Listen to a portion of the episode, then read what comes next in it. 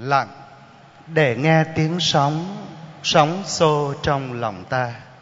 Lặng, nhìn lên thánh giá, chúa vẫn giang tay lặng im. Lặng, để nghe tiếng chúa chúa nói trong tâm hồn ta. Lặng, để nghe chúa nói, thánh giá ta mang vì ai? Lặng, để ta thấy chúa bước đi song song cùng ta lặng để ta thấy chúa, đớn đau hơn ta khổ đau. Lặng để ta thấy chúa, sớt chia bao vui buồn không tên. Ngài luôn ở bên, con có hay đâu ngài ơi. Kính thưa cộng đoàn phùng vụ, đặc biệt các bạn trẻ rất thân mến, những lời tôi vừa đọc là nằm trong bài hát của nhạc sĩ Trần Tuấn. bản hát có tiêu đề một chữ thôi, lặng. Và thì khi tôi nghe ca sĩ Hiền Thục trình bày bài hát này, tôi suy gẫm bài tin mừng ngày hôm nay. Tôi thấy có nhiều điểm tương đồng, nối kết với nhau. Lặng để chúng ta có thể nghe để chúng ta có thể nhìn để chúng ta có thể chiêm ngắm được dung mạo đức thực của lòng thương xót của thiên chúa dành cho con người. Thật là một điều tuyệt vời khi chúng ta thấy hai chúa nhật liên tiếp, chúa nhật thứ bốn và thứ năm mùa chay. Các bài đọc phục vụ lời chúa, đặc biệt là bài tin mừng, cho chúng ta được nghe những câu chuyện mà ở trong đó chúng ta thấy toát lên cái vẻ đẹp dung mạo lòng thương xót ơn tha thứ và sự phục hồi mà thiên chúa dành cho con người tội lỗi. Nếu như Chúa Nhật tuần trước, Chúa Nhật thứ bốn mùa chay, cái dung mạo của lòng thương xót ấy, cái vẻ đẹp của ơn tha thứ ấy được bộc lộ được tỏ hiện qua cái cảm xúc trào dâng qua hình ảnh người cha thấy đứa con lưu lạc hoang đàng của mình ngay trở về. Thì trong bài tin mừng hôm nay trong câu chuyện mà chúng ta vừa nghe, cái vẻ đẹp, dung mạo, lòng thương xót ấy, đòi chúng ta phải đi vào trong sự tĩnh lặng của nội tâm. Chúng ta mới có khả năng khám phá ra hết cái vẻ đẹp trong dung mạo, lòng thương xót ấy. Cái bối cảnh của câu chuyện tin mừng cho chúng ta thấy diễn ra ở trong khuôn viên của nơi mà Đức Giêsu vẫn thực hiện việc giảng dạy của người. Ngài vẫn đến đó để đọc sách thánh và giảng dạy cho người ta. Thế nhưng mà chúng ta thấy ngày hôm nay, khung cảnh đó thay đổi. Đức Giêsu bị đặt vào, vào trong một cái vị thế, một cái vai trò hoàn toàn khác. Vị thế của người làm công việc xét xử, vai trò của thẩm phán. Bị cáo trong phiên tòa ngày hôm nay thưa cộng đoàn là một người phụ nữ và chị ta bị bắt gặp đang phạm tội ngoại tình đang phạm tội ngoại tình chị bị bắt và bị dẫn đến đặt giữa đám đông để chịu sự xét xử. Ở à đây chúng ta có thể dừng lại một chút, chúng ta có thể mường tượng ra cái tâm trạng, cái cảm xúc của người phụ nữ này. Chắc chắn đang lo lắng, sợ hãi vô cùng. Bởi vì cha, chị ta thừa hiểu rằng cái án phạt dành cho tội đấy là ném đá và ném cho đến chết không chỉ là lo lắng sợ hãi, mà chắc chắn còn là xấu hổ, nhục nhã, ê chề. Bởi vì cái tội ấy, từ cổ chi kim, từ đông sang tây, xưa nay vẫn bị người ta lên án. Những người mà phạm tội ấy thường bị xã hội xem thường và khinh biệt cho nên chúng ta hiểu, chúng ta có thể đoán được, chị ấy đứng giữa đám đông nhưng chắc hẳn đang cúi gầm mặt, đang lấy tay che mặt, đang để cho mái tóc của mình xõa xuống, để che khuôn mặt của mình đi như một cảm giác muốn trốn tránh. Tránh cái nhìn dò xét và soi mói của đám đông, nhưng bất lực. Nguyên cáo trong phiên tòa hôm nay là các ông kinh sư, những người pharisêu trước sự chứng giám của đám đông họ bắt người phụ nữ này đem đến và yêu cầu Chúa Giêsu xét xử. Đối với họ, công lý phải được thực thi. Việc xử người phụ nữ này và đưa ra bản án thích hợp cho người phụ nữ này là công lý và công lý đó phải được thực hiện. Công lý đấy theo luật Mô-xê là ném đá cho đến chết. Chúa Giêsu được đặt vào trong vị trí của thẩm phán. Và tin mừng cho chúng ta biết họ bắt đầu đặt ra câu hỏi với người. Thưa thầy, người phụ nữ này bị bắt quả tang đang phạm tội ngoại tình. Theo luật ông Môse thì chúng tôi phải ném đá cho chết. Còn thầy, thầy nghĩ sao? Chúng ta dừng lại một chút, thưa quý ông bà và anh chị em.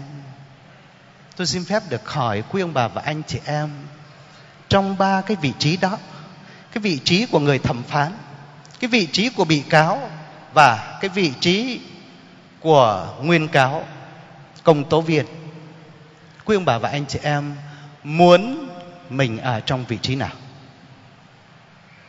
Quý ông bà và anh chị em muốn mình ở trong vị trí nào? Ai có thể trả lời, chia sẻ với cộng đoàn? Chúng ta muốn mình ở trong vị trí nào, trong ba cái vị trí đấy? Vị trí của thẩm phán phải xét xử trong tình huống đó. Vị trí của bị cáo, bị tố cáo về cái tội đó. Và vị trí của nguyên cáo, công tố viên, tố cáo người đàn bà phạm tội đó.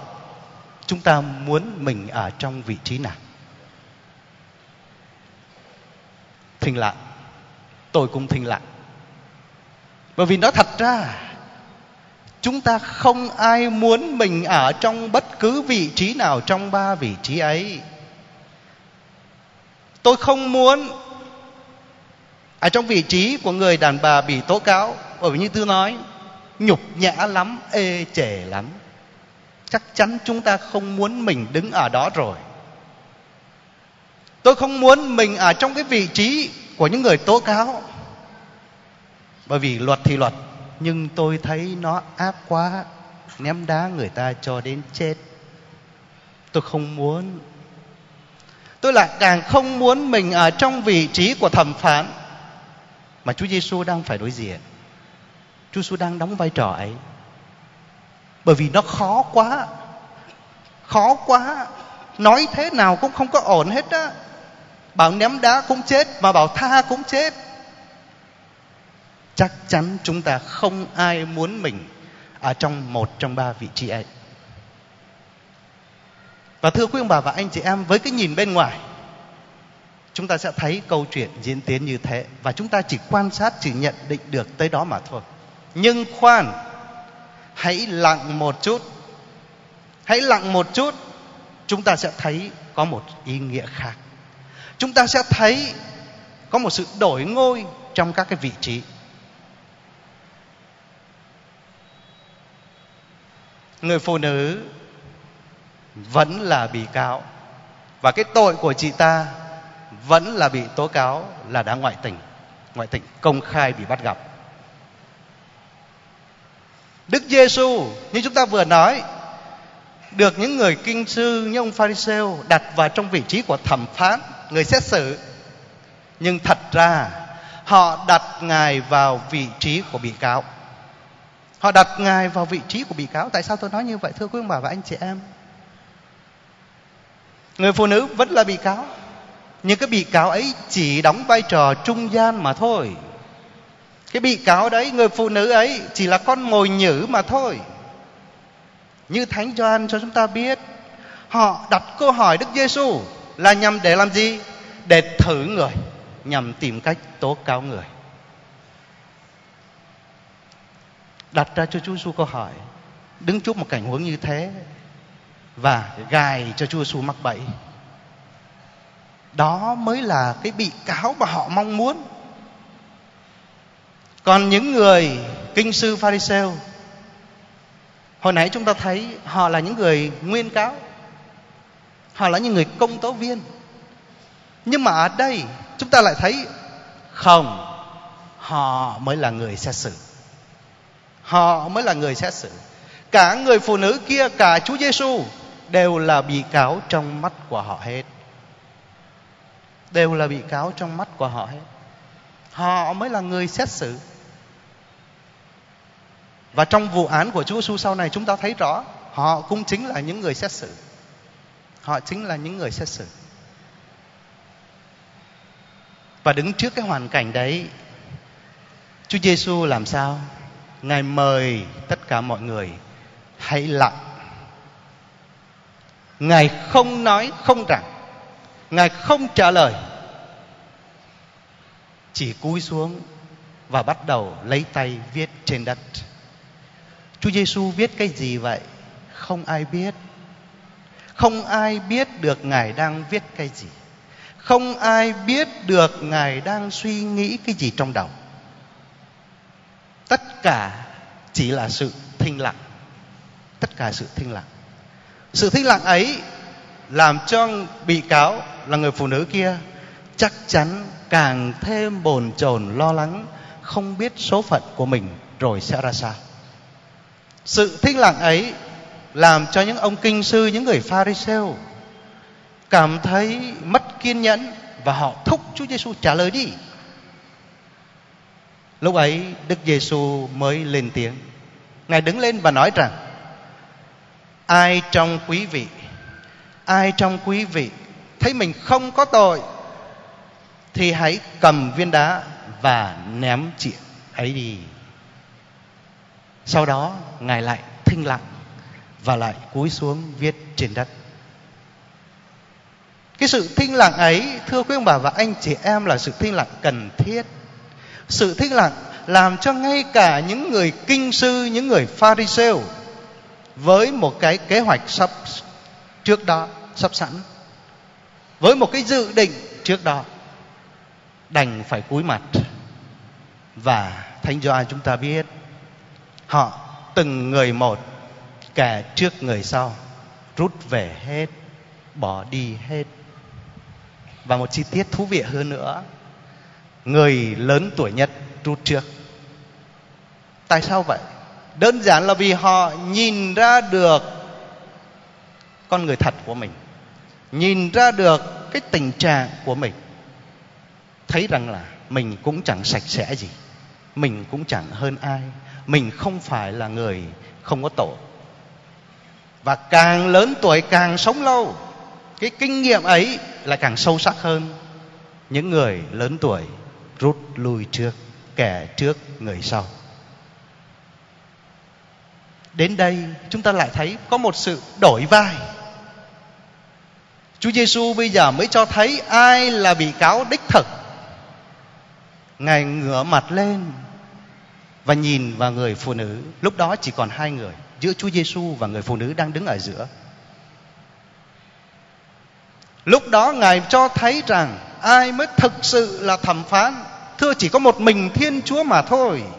Chỉ một mình thiên chúa mới có quyền xét xử và đưa ra cái án cho con người. Con người chúng ta, bất luận là ai, đều là những tội nhân cần được xét xử. Con người chúng ta không ai có quyền để xét xử lương tâm anh chị em của mình, để kết án đồng loại của mình.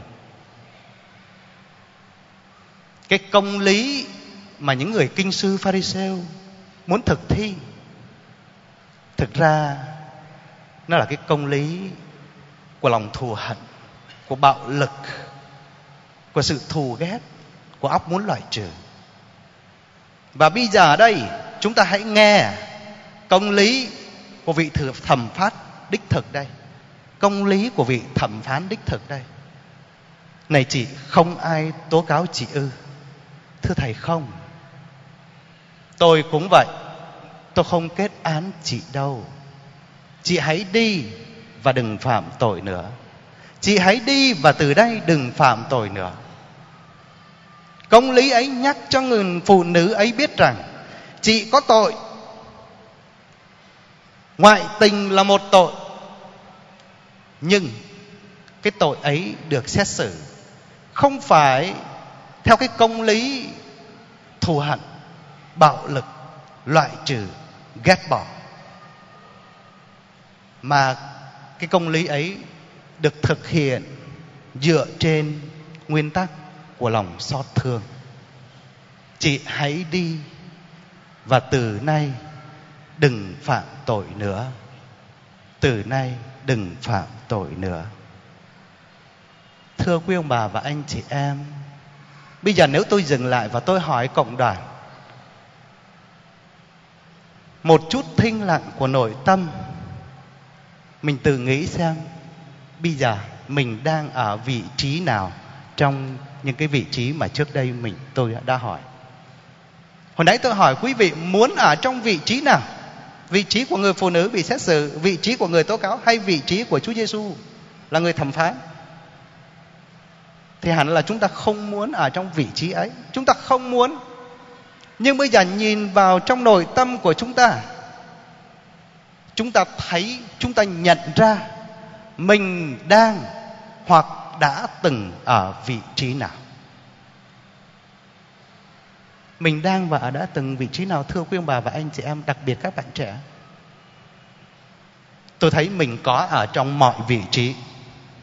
Tôi thấy mình có ở trong mọi vị trí. Tôi thấy mình có ở trong mặt, trong mọi vai trò. Tôi thấy mình ở trong cái đám đông. Tôi thấy mình trong hình ảnh của những ông kinh sư pharisêu muốn ném đá người ta và muốn ném đá cả Chúa Giêsu nữa. Có không, thưa quý ông bà và anh chị em? Có không? Có khi nào ta đã từng cầm đá ném người chưa? Chắc chắn không theo nghĩa đen đâu. Bởi vì nghĩa đen chúng ta ném đá vào đầu người ta người ta chảy máu ra, chúng ta sẽ bị bắt. Nhưng đã có lúc tôi thực sự cầm viên đá ném vào người khác và ném vào chính chúa nữa tôi đã từng cầm viên đá ném vào người khác, thì tôi vu oan, giáng họa cho người ta. Tôi đã từng cầm viên đá ném vào người khác, khi tôi kết án một cách bất công với anh em đồng loại. Tôi cầm viên đá ném vào người khác, khi tôi nói những lời độc địa, những lời vùi dập thậm chí chôn vùi cuộc đời của người ta. Tôi cầm viên đá ném vào Chúa Giêsu khi tôi sống, cái sự phản bội, sự vô ơn, sự tráo trở đối với những ân huệ mà tôi được lãnh nhận trong cuộc đời. Có, tôi đã từng cầm những viên đá ấy để ném vào người khác, để ném vào Chúa Giêsu. Vị trí thứ hai, vị trí của người phụ nữ. Tôi đã từng ở trong tình trạng đó chưa? Chắc chắn có.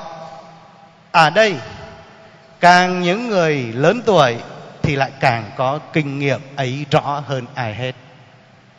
Trong tin mừng ngày hôm nay chúng ta thấy rất rõ điều đó. Trong tin mừng hôm nay chúng ta thấy rất rõ điều đó. Càng những người lớn tuổi, cao tuổi thì lại càng có cảm nghiệm sâu hơn về cái tình trạng tội lỗi của mình. Nhưng thưa quý ông bà và anh chị em đấy tôi nói là tội lỗi nói chung thôi. Tội lỗi nói chung. Còn cái tội mà chúng ta đang nói ở đây này, tội ngoại tình này. Có không? Có không? Đây những người mà đã có gia đình sống đời sống gia đình chắc chắn cũng đang suy nghĩ. Chắc chắn cũng đang dò xét lại mình. Có thể mình chưa phạm tội trong thực tế. Nhưng hẳn là cũng đã đôi ba lần ở trong ý nghĩ, ở trong tư tưởng của mình đã chiều theo cái cám dỗ ấy. Có thể có. Ngồi trong nhà thờ này đa số là các bạn trẻ. Thánh lễ hôm nay thánh lễ dành cho giới trẻ. Và nhiều người trẻ ở đây chưa có gia đình. Thì những người đó sẽ nói với tôi rằng tôi chưa có gia đình cho nên chắc chắn tôi chưa có ngoại tình. Ở đây có tôi với lại cha khách. Chúng tôi là linh mục. À, chúng tôi lại càng không thể ngoại tình hơn nữa. Độc thân linh mục sống độc thân làm gì có vợ mà ngoại tình? Chưa chắc chúng ta không ngoại tình theo cái nghĩa của đời sống phu thê vợ chồng. Nhưng rất có thể chúng ta mà không phải là có thể nữa chắc chắn chúng ta đã ngoại tình trong đức tin. Tại sao tôi nói điều này? Quý ông bà và anh chị em về mở sách ngôn sứ OC ra. À, trong cựu ước cái giao ước mà thiên chúa ký kết với con người thường được ví von và so sánh như giao ước giữa vợ ký kết với chồng. Và sự phản bội của dân Israel cũng thường được ví von như phản bội, sự phản bội của người phụ nữ lăng loạn. Ông ngôn sứ OC tội nghiệp ông ấy. Đương không Chúa bảo đi cưới một người phụ nữ về làm vợ và đặc biệt, người phụ nữ ấy lại là gái điếm. Và khi cưới vợ về rồi, cứ tối tối, nó ra đường, nó đứng, nó hóng mát. Ông ấy đau khổ. Ông dằn vặt về chuyện đấy. Và thiên chúa dình dùng chính cuộc đời của ông ấy. Dùng chính cuộc đời của ông ấy. Để nói cho dân biết rằng là các ngươi cũng đã phản bội ta à? Và cũng làm cho ta đau đớn giống như vậy, giống như một người chồng bị phản bội. Và thưa quý ông bà và anh chị em, trong đời sống đức tin của chúng ta chúng ta đã từng ngoại tình như thế, ngoại tình theo nghĩa đó. Khi chúng ta không coi thiên chúa là chủ tể của đời mình, chúng ta đặt những giá trị khác lên trên hết, và thậm chí chúng ta sống bất cần đấy là những lúc chúng ta đang ngoại tình trong đức tin.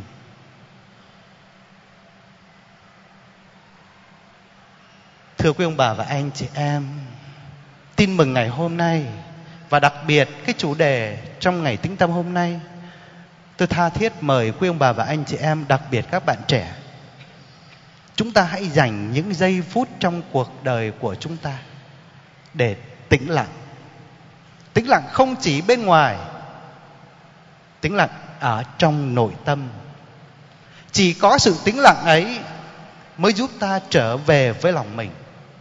Mà ở nơi đó, ta mới nhận biết mình là ai, tình trạng của mình như thế nào. Từ cái nhận biết đó trở thành một lời mời gọi để chúng ta đi tìm và khám phá dung mạo đích thực của lòng thương xót của Thiên Chúa dành cho con người. Và dung mạo lòng thương xót ấy là chính Đức Giêsu Kitô, như chúng ta khám phá trong tin mừng hôm nay. Bạn đã thực hiện sự tĩnh lặng để bạn có thể nghe được lời Chúa nói với bạn chưa? Bạn đã thực sự thực hiện sự tĩnh lặng để có thể nhìn được, chiêm ngắm được dung mạo của thiên chúa chưa? Bạn có sự thử tĩnh lặng để nghe được chúa nói ở cuối tin mừng hay hôm nay? Ta không kết án con đâu. Con hãy đi và từ nay đừng phạm tội nữa. Cái đẹp của đoạn tin mừng là một cái kết mở. Chúng ta không biết được người phụ nữ ấy ra đi và có còn phạm tội nữa hay không nhưng mà Chúa Giêsu mở ra một khung trời mới một tương lai mới phục hồi lại cái phẩm giá cho người ta và đấy cũng là điều mời gọi chúng ta bước vào Kính thưa quý ông bà và anh chị em, đặc biệt là các bạn trẻ. Ngày 25 tháng 3, tức là cách đây mới có hơn 2 tuần, gần gần 2 tuần. Đức Giáo Hoàng Francisco công bố cái tông huấn Christus Vivit, Đức Kitô sống. Tông huấn này đặc biệt nhắm đến và dành cho các bạn trẻ Tông huấn này là kết quả của Thượng Hội đồng Giám mục bàn về những người trẻ ở trong hội thánh và trên thế giới này. Thế thì tông huấn đấy bắt đầu bằng một câu như thế này. Đức Kitô vẫn đang sống. Ngài là niềm hy vọng của chúng ta. Ngài là sự mới mẻ trẻ trung, là vẻ đẹp của thế giới này. Ngài đụng, Ngài chạm đến đâu là ở đó có sự tươi trẻ, có sự mới mẻ và tràn đầy sự sống.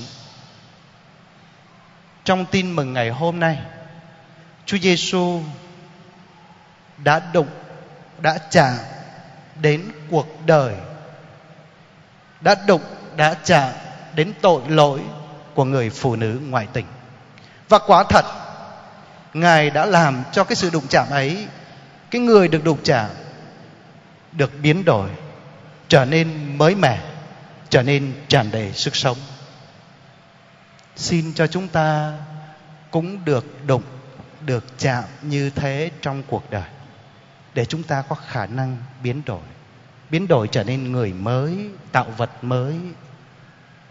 Xin cho chúng ta cũng được đụng, được chạm bởi trái tim và lòng thương xót của Thiên Chúa tỏ lộ qua Đức Giêsu Kitô, để rồi chúng ta cũng được trở nên mới mẻ, và chính chúng ta cũng có khả năng đụng và chạm đến những con người khác, những tương giao khác ở trong cuộc sống hàng ngày của chúng ta. Và cái đụng, cái chạm ấy cũng có khả năng làm cho người ta được mới mẻ, được biến đổi và được tràn đầy sự sống. Xin Chúa Giêsu Kitô đứng là dung mạo đích thực của lòng thương xót Thiên Chúa dành cho con người.